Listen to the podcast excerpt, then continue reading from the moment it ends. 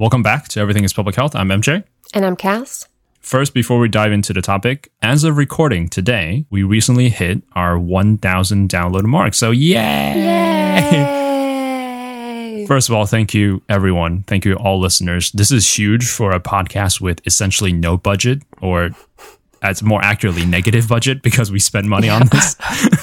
We got to spend money to make money, right? MJ. And so we're not making any, but you know, you got to spend it first. Yeah, but thank you so much. This has been incredible. Like for an indie podcast, like this is huge numbers for an indie podcast. So thank you everyone for listening. To support us, the best way to support us is to spread the word. Like when more people know about the show, that is the best support that we can get. Absolutely. So if you like an episode, tweet it out, put it out on Instagram. Just tell your friends. If you are a TikToker, I'm not a TikToker. I don't do that. But like, if, you know, TikTok yourself listening to the episode and laughing because we're so hilarious, just all help spread the word. Sure. You know, tell your friends, tell your family. But that is, I think right now, the best way to support us is just spread the word about the show. Again, thank you so much to all the listeners. 1,000 is a huge milestone in such a short amount of time, too, for indie podcasts like us. So thank you. Woot woot. All right. Now, let's get into the topic of the show. So do you consider yourself outdoorsy? Oh, yeah. Absolutely. Camping, backpacking, stuff like that? Yep. I grew up a lot of camping, a lot of fishing. You know, we talked about chewing on lead, fishing weights in a prior episode, lots of time outside. We do it with the kids too, although less lately because they're grumpy teenagers and don't want to be outside. Well, you know. Also COVID. Camping is good in COVID. You just go outside and you don't see other people. Yeah, definitely grew up a lot of fishing, camping, hiking, hunting, all that kind of stuff. What's the most disconnected from civilization you have been? So my dad owns some property in eastern Washington state, and it's like in the middle of nowhere. And so we would drive for, I don't know, it was at least an hour and a half from the nearest town, which was like Omak, Washington.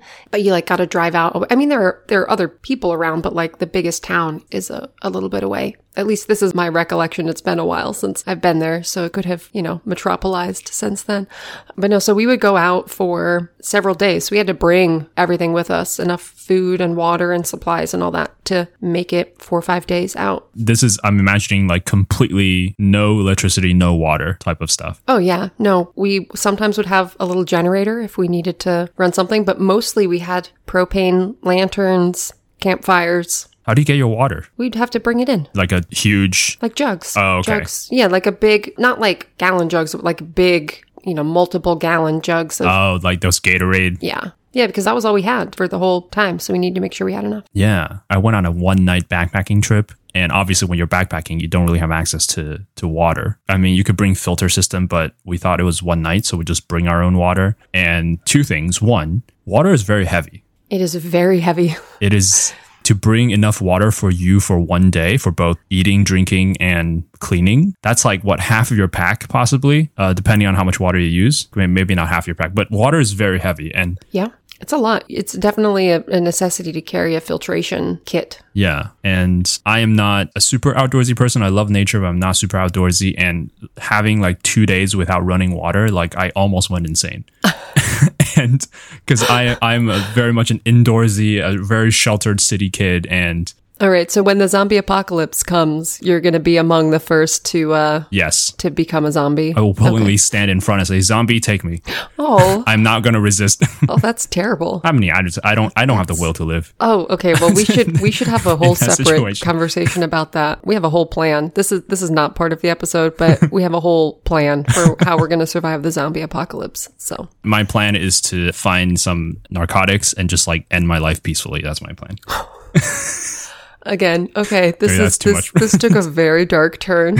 We may need to edit this part out of the episode, but at a minimum, we should find a time to chat offline about your lack of a will to live, MJ.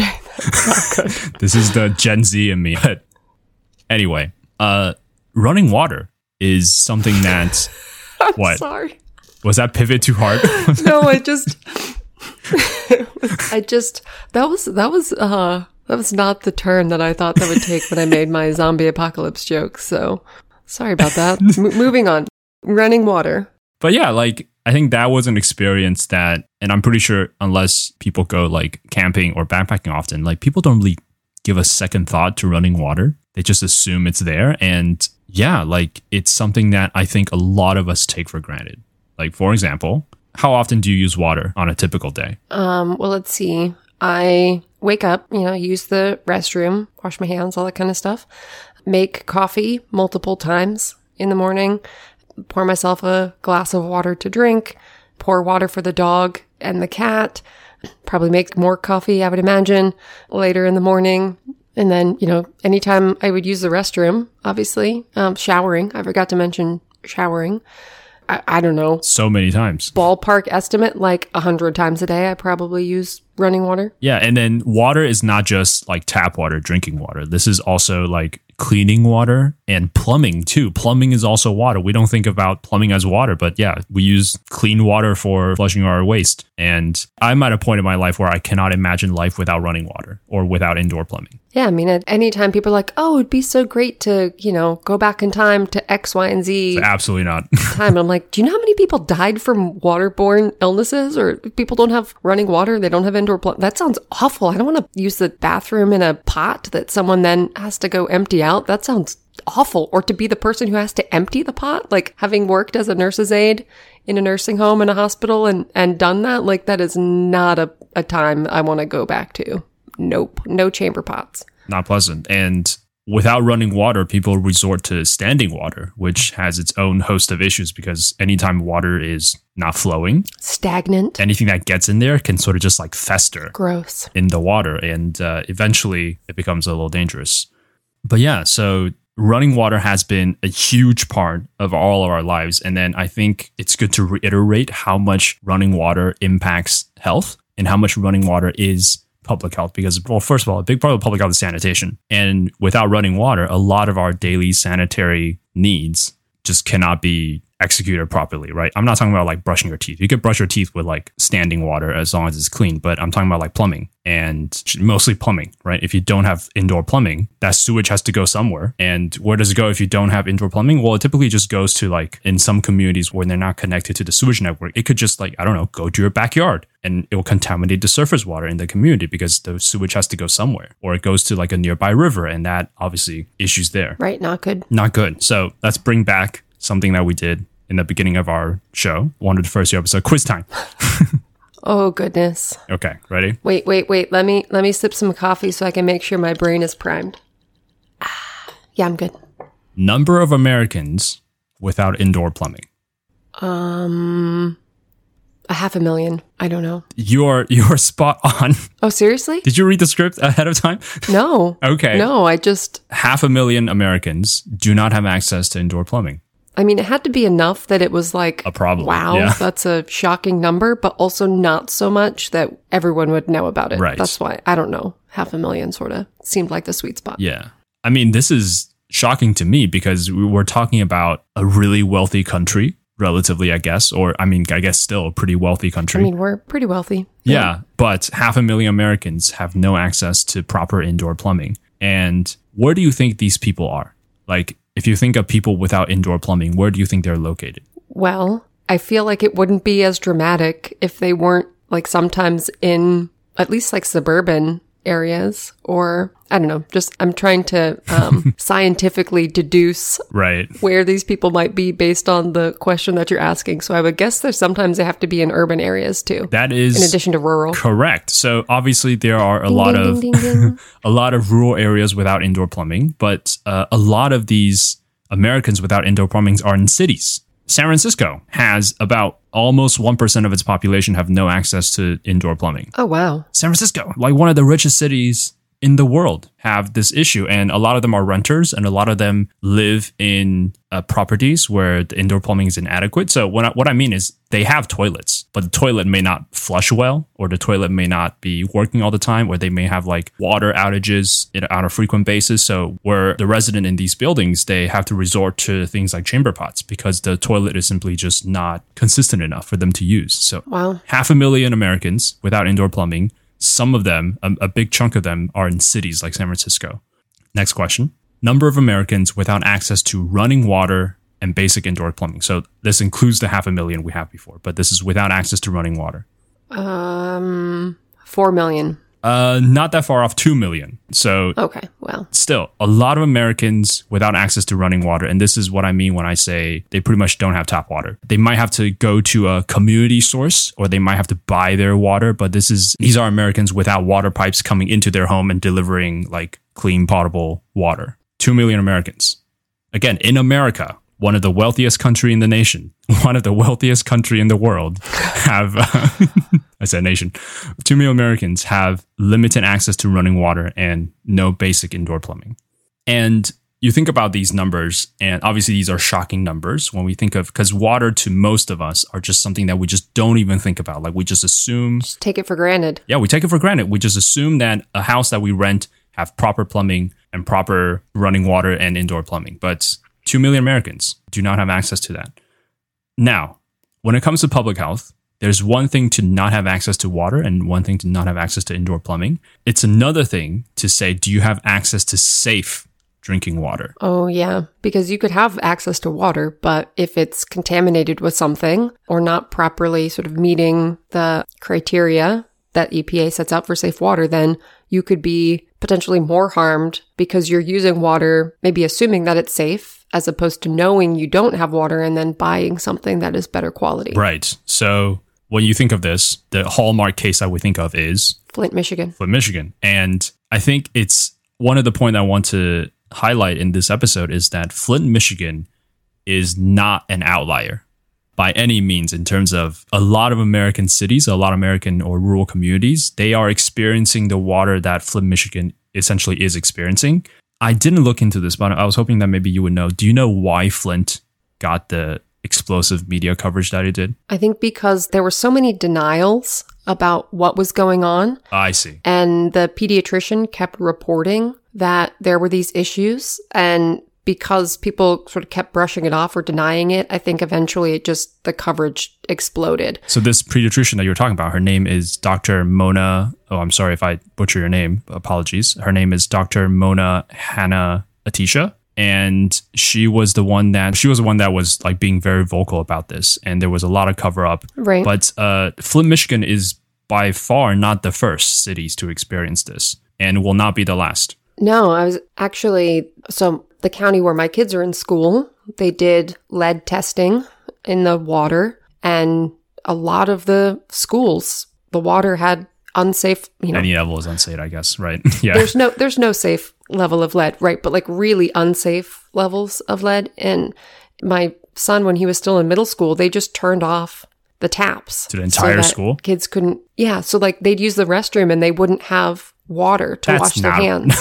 Because the water, like they just were trying to figure out how to address the lead in water. And so they just didn't have, I'm not joking. There was no running water, at least in the boys' bathroom where my son went to middle school. So can you absorb lead through your skin? I don't think so, but they didn't want people drinking the water from the tap. Okay. Well, just tell people not to drink it. You still need to wash your hands. I'm sorry. These are middle schoolers. Okay. You know what? I take all of that statement back. Yeah, you can't really control what they do. But I think the takeaway here is that like Flint is not a rarity. No. It's not an outlier. It's not a unique experience. People in city leadership made choices that were intended to save them money and ended up putting their population at substantial risk because of the lead exposure in the water. This is happening all over the place because we are not appropriately funding public health, right? We've talked about this so many times. People only pay attention to public health when things are wrong, when things are going wrong.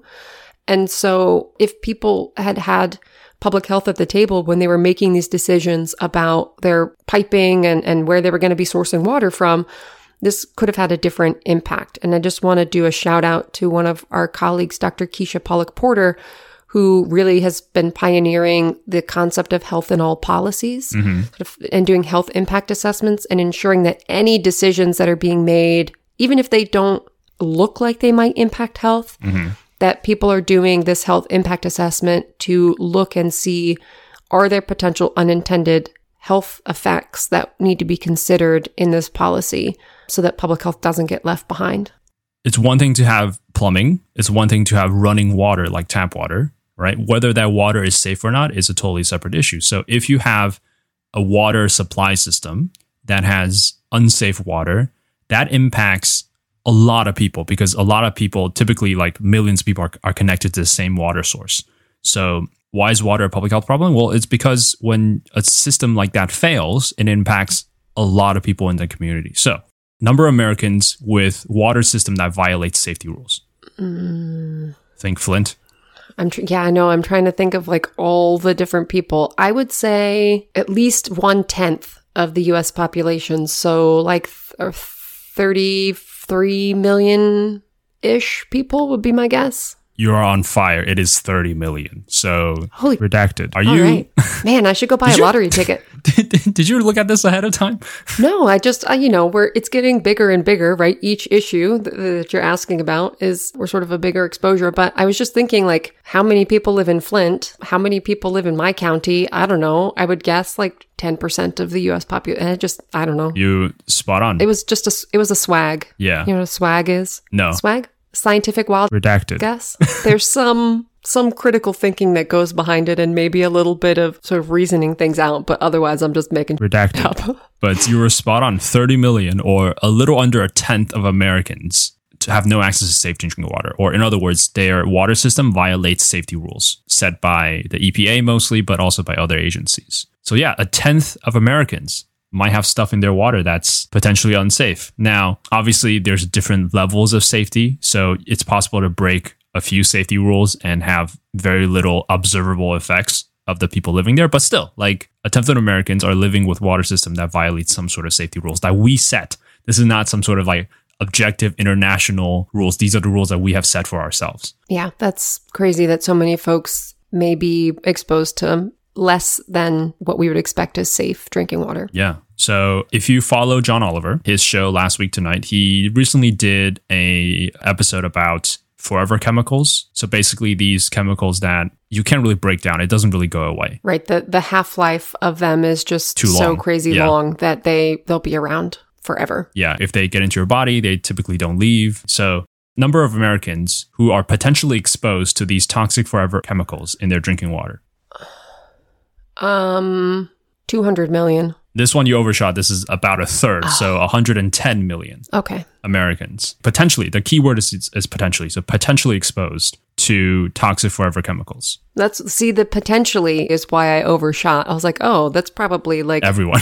More than half of us, right? But still 1/3. Still 1/3 is terrifying. Yeah. And I highly recommend John Oliver's episode. He basically did a whole segment about how these companies, surprise, surprise, did everything that they could to get the spotlight away from how they knew about these chemicals, but didn't really do anything to, clean up or stop it. And as we know from our environmental justice episode, do you think these issues are equitably spread among all Americans? Oh, hell no. Obviously, no.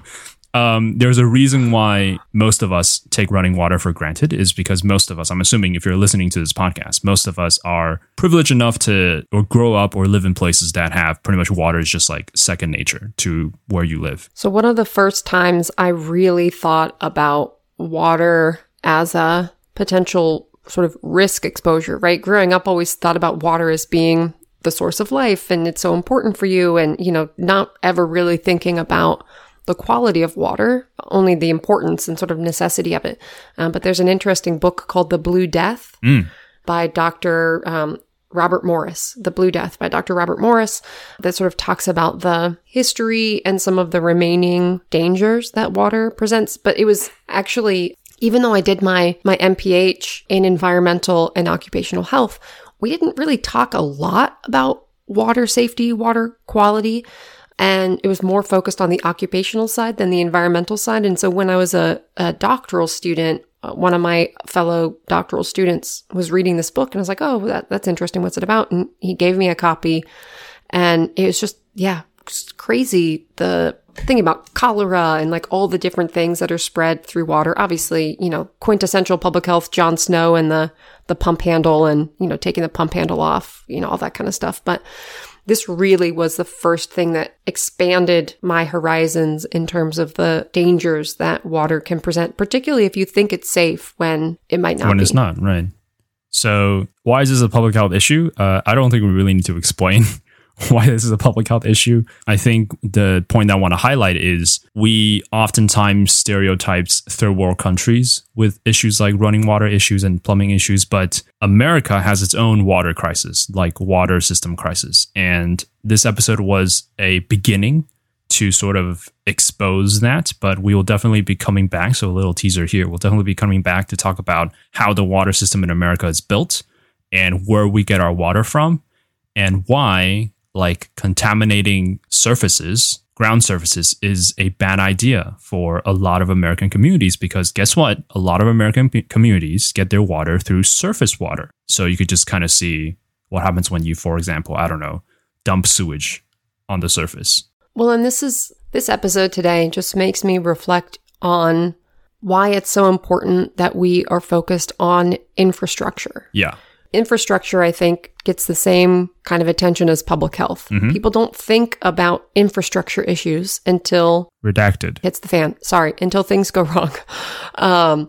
Because, you know, you expect roads to be safe to drive on and bridges to be functional and water to be running and, the electrical grid to be functioning, right? We don't think about the infrastructure and all of the things that are necessary for us to be safe. Mm-hmm. Until something goes wrong. And I hope people will take what we've talked about in today's episode and really focus in on the kinds of infrastructure investments that we need to maintain the safety, health, and well-being of communities across the country.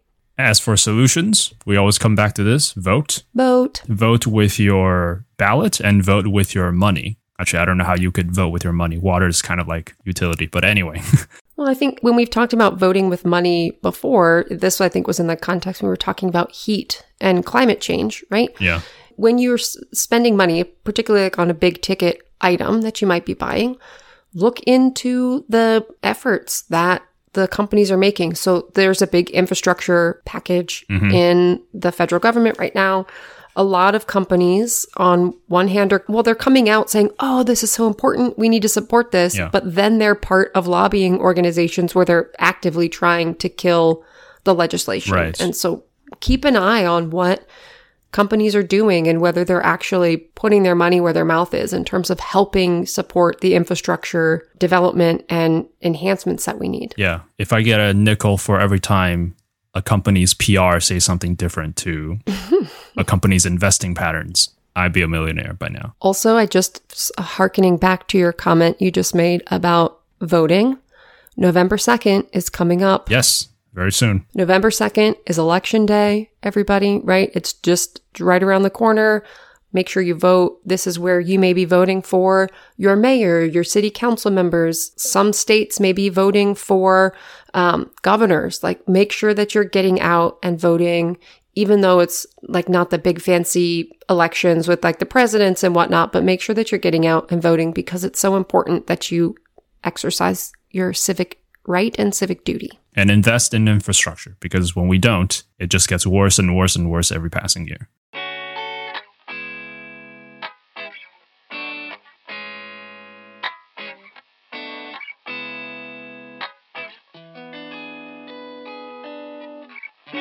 Thank you so much for listening to this episode of Everything is Public Health. If you like the show, be sure to subscribe and spread the word so that more and more people can learn about everything that is public health. New episodes are released every Thursday on Spotify, Apple Podcasts, and wherever you get your podcasts. Follow us on Twitter at EverythingIsPH or on Instagram at EverythingIsPublicHealth. Send us questions or comments to everythingispublichealth@gmail.com. Reach out if you think we missed an important perspective or suggest a future episode topic. And you can find me on Twitter at Dr. Krafasi. Please also give us a rating and a review on wherever you listen to your podcast. It does help us immensely. Don't forget to like, share, and comment as well. If you want to support the podcast directly, we have a Patreon page, and you can find the link for that in the episode description below.